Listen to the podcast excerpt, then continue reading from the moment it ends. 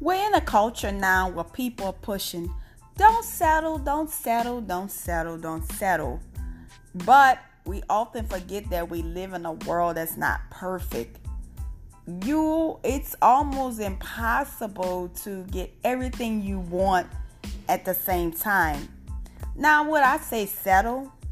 Nope. I'm not down with settling, but I am getting to the place in my life that I have to make realistic decisions. What are realistic decisions? Realistic decisions is getting the best you can get from the place that you're at. That's what I think the issue is with people when they think about settling. Some people, I believe, are very unrealistic. They want something that's not even attainable, and they're not even willing to do the work to make it attainable. But I think you get to a place in your life where you have to settle within yourself and you have to look at yourself and ask yourself, Am I really looking at this and being for real? Now, I'm the queen of faith, man. I believe for things that other people wouldn't even think about believing for. I mean, my faith, my unshakable, movable faith was the anchor that allowed me to win a brand new car off a line. I mean, when other people say, man, that's a scam, that's not real. I mean, with all the delays and different things, I still believe. So I am the queen of faith.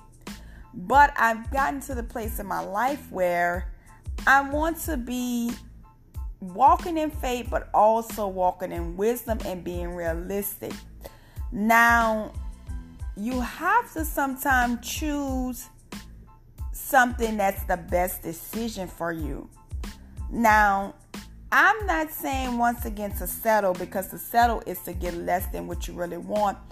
But you have a group of people, it's like they aren't happy with anything. They can have the mountain, the stars, the moon, the ocean, and they're still going to be searching for something.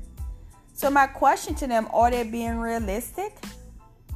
I mean, we have pushed this culture of don't settle, don't settle, but we need to push a culture of being realistic, getting the best where you are, knowing your situation, knowing that we're living in an imperfect world, that nothing is going to be perfect, even if you get something that seems and feel perfect, eventually you're going to find out that it has flaws. So, with that being said, my question to you do you honestly make decisions from a realistic place? Or are you so committed to not settling that you haven't chose anything? And this is something I see people do in relationships all the time.